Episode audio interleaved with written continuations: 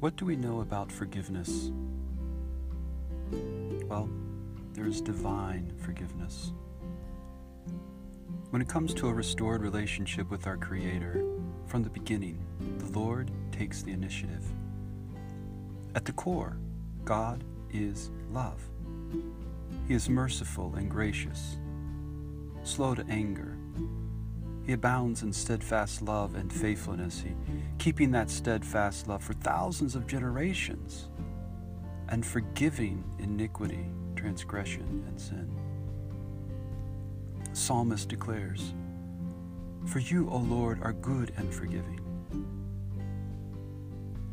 Ancestor cries out, Help us, O God of our salvation. I mean, for the glory of your name, deliver us and forgive us our sins for your name's sake.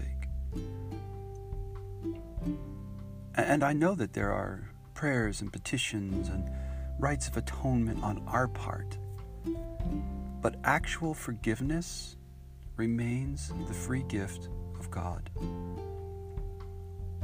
One author says that the history of Israel is the history of a forgiving God in search of repentant people. The history of a repentant or a forgiving God in search of a repentant people. This whole project that God's involved on is, is a persistent story. Forgiving God, searching, longing, seeking anyone's heart who would turn to Him.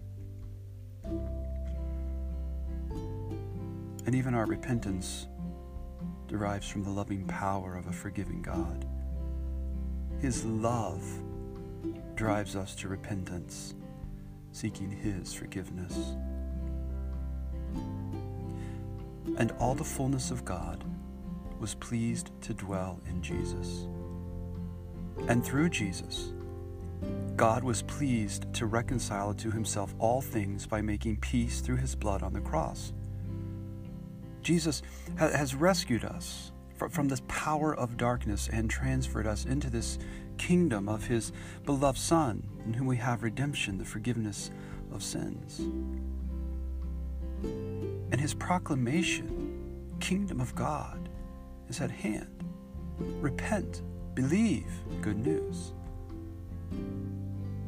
Forgiveness of sin is a critical feature of Jesus' kingdom announcement. Even while Jesus hung on the cross, he said, Father, forgive them, for they know not what they're doing. And so, forgiveness, repentance originate with God. And you just have to ask do you know the gift that forgiveness is? Do you know what a gift it is that we can begin again? God took the initiative from heaven. He is willing and able, just waiting for you to access His divine power of forgiveness to change your life. And if you've never made a faith commitment to Jesus, believing is seeing. I invite you to consider stepping out in faith and accessing the power of God's forgiveness for your soul's health. And for some, I wonder if you've forgotten. With all the hurt and disappointment, with all the broken dreams and grief that come our way, weighed down by the nature of life in this broken world, that you've forgotten the real power. That in Christ, you are forgiven. You need not be defined by your sin or your weakness, your struggle, your hurt. Rather, if you choose, you can be defined by God's love. I mean, if anyone is in Christ, it's a new creation. Everything old has passed away. Behold, everything becomes new. Is that true? If we confess our sins, that He was faithful and just will forgive our sins and cleanse us from all unrighteousness, is that true or not? Have you forgotten what a gift divine forgiveness is?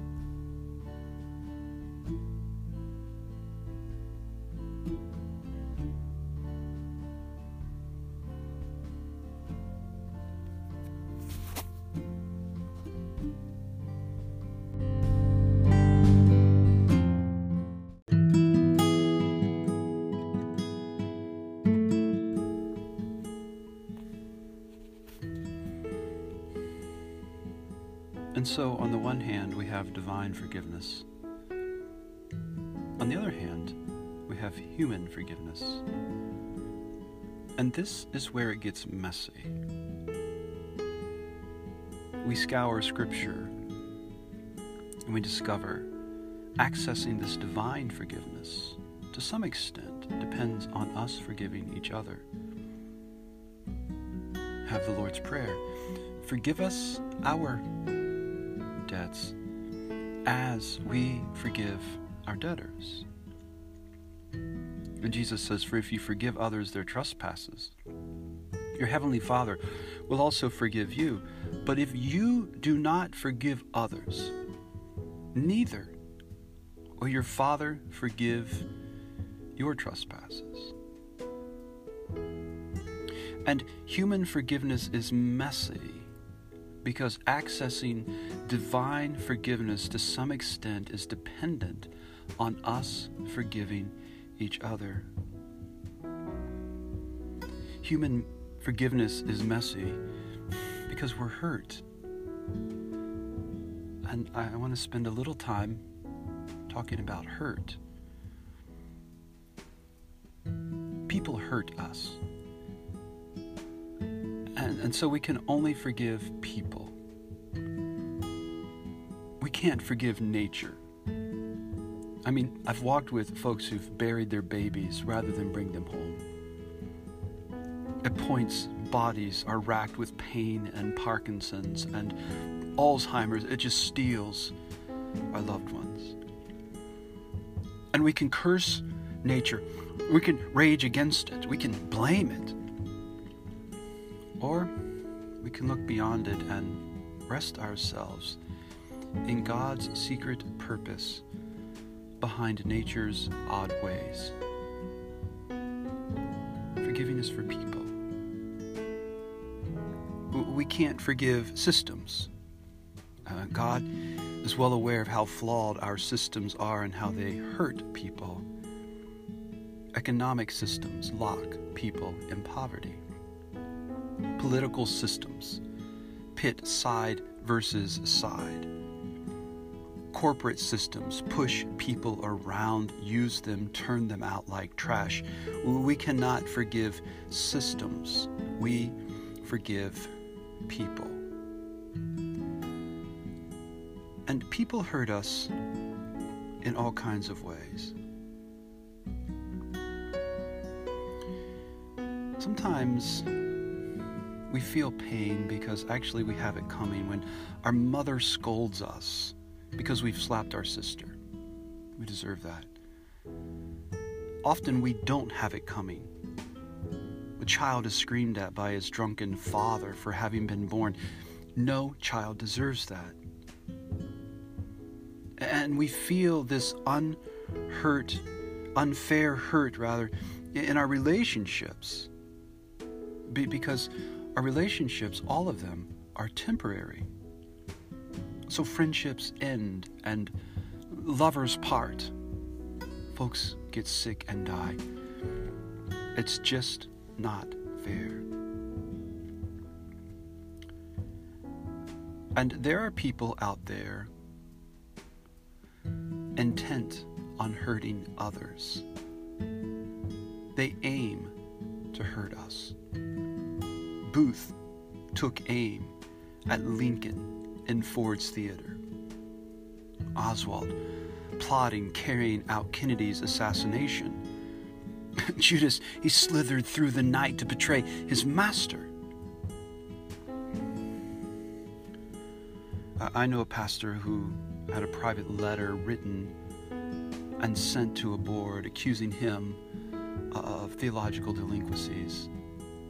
It was unfounded, it was unfair, Caused tons of trouble.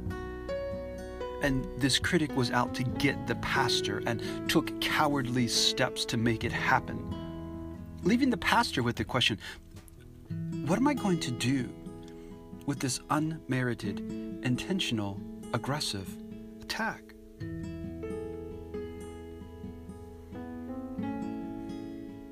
You know, sometimes we're hurt with the spillovers of their problems. This often happens with children. guy knows Morgan. He's trapped in this miserable marriage, and he actually has good reason for escape. But his two little children, they happen to be living in the same house. They're just drenched in the backwash of adult rage, and the children are wondering maybe it's our fault. Our parents hate each other. Morgan just wants to get out of a hopelessly bad marriage. The last thing he wanted to do was hurt his kids, but they got caught in the crossfire. They didn't have it coming. They were wronged. They were hurt. So we forgive people.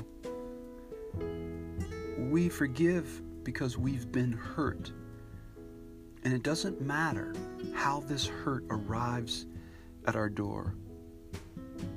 We are hurt.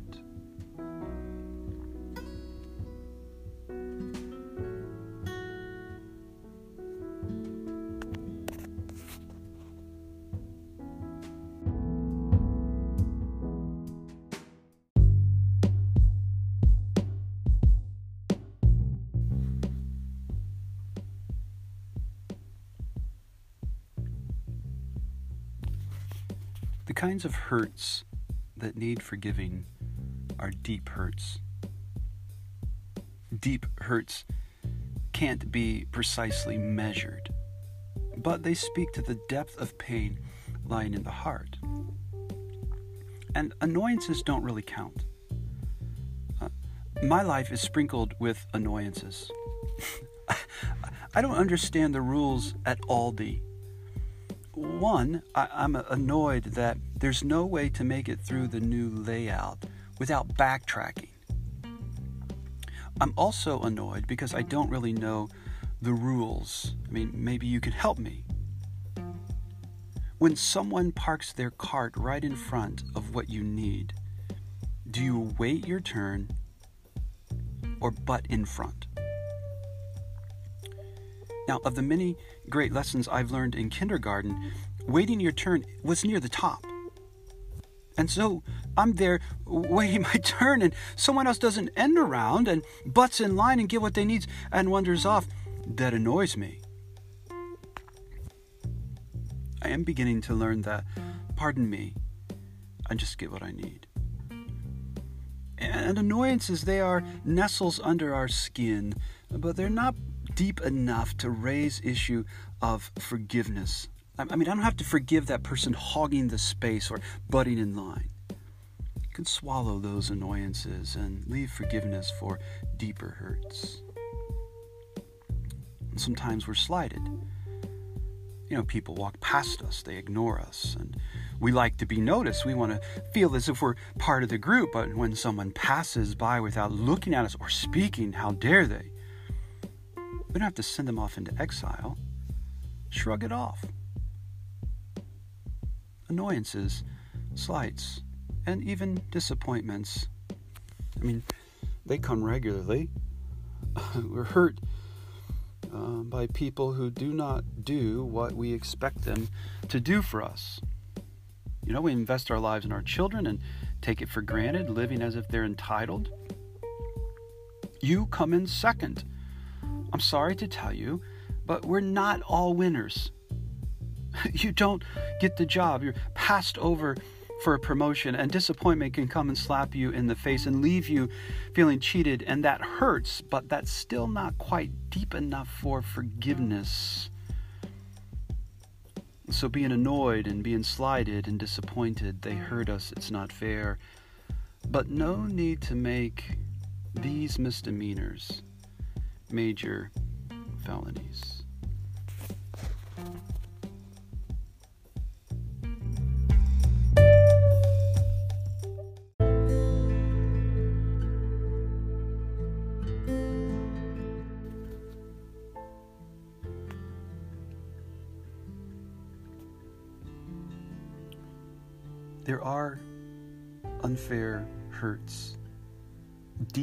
Enough to usher us into a crisis of forgiving. And they are being disloyal, betraying, and being brutal. Being disloyal is taking a relationship built on promise and trust and treating that person like a stranger. That's being disloyal. I mean, inside our circles of people and friends and groups, we're, we're actually bound to each other with a promise. Uh, we make faith commitments to God, promises with bowed heads. We, bride and groom, they make promises before God and witness. Mother even makes a silent promise to care for this newborn while she willingly takes that child into her arms. And whether we thought about it or not, it's this freely given promise to stay together, to care for each other, that is the invisible fiber holding us all together. And the promises we make to each other give birth to trust. People count on people who make promises. Babies count on mothers. Wives count on husbands. Friends count on friends.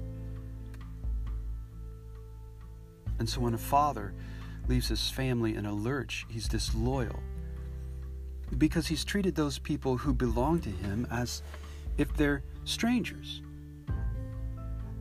When a son makes a habit out of lying to manipulate his parents, he treats them as strangers, even though he belongs to them.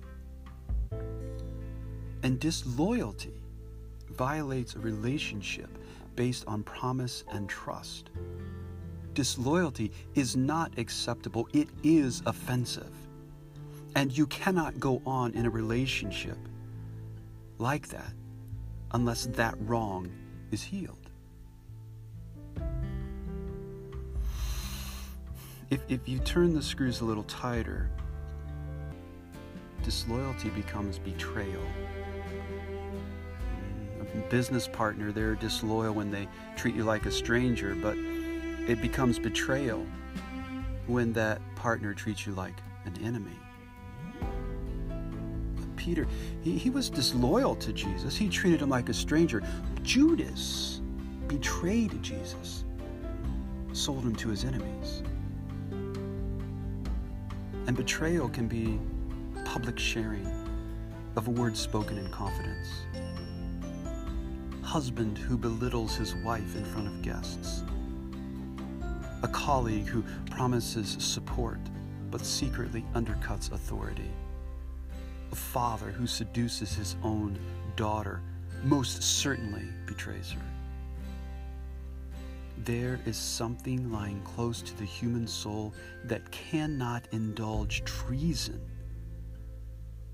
not even trivial treason.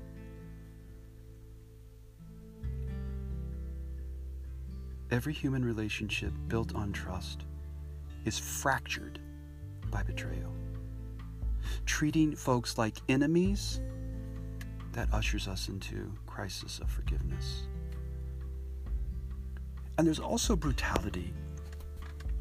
I mean, typically, as a rule, we forgive people, I mean, who belong to us in some way, but sometimes we have to forgive strangers who've woven themselves to us through brutality. A stranger breaks into your home at night while you're asleep, vulnerable, alone, privacy of your own room. He didn't touch you. You didn't see his face. Yet he came inside a private place where he had no right to be. That is brutality. Stranger rapes a woman in a dark parking lot. She is violated to the core. She doesn't know his name. She only felt his violence. but he's no longer a stranger. I mean, he's ravaged her and has become her personal enemy, and they are bound together by violence. Husbands who beat their wives, fathers who desert their families, actually batter their children. And you can brutalize without touching. Mothers telling their children they're rotten, worse than worthless father, fathers telling their daughters they're no better than prostitutes. We are brutal when we reduce another to less than human. It could be violent rape or a degrading insult. It can be from a stranger or someone we know. But no matter what, brutality, and it confronts us with this most agonizing crisis of forgiveness. And so deep hurts, hurts deep enough that merit forgiveness, include disloyalty, treating friends like strangers, brutality, or betrayal rather, treating friends like enemies, and brutality, treating folks as anything but human. And this human forgiveness is messy and we're hurt. We don't understand it. No one should be treated like this. No one deserves this. When we're stuck in this messiness. You know, Pastor, you've done a great job painting this miserable picture. How do we get out of the messiness?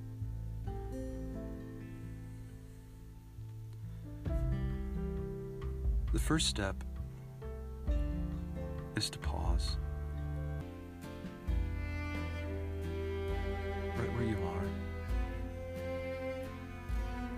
And just look up.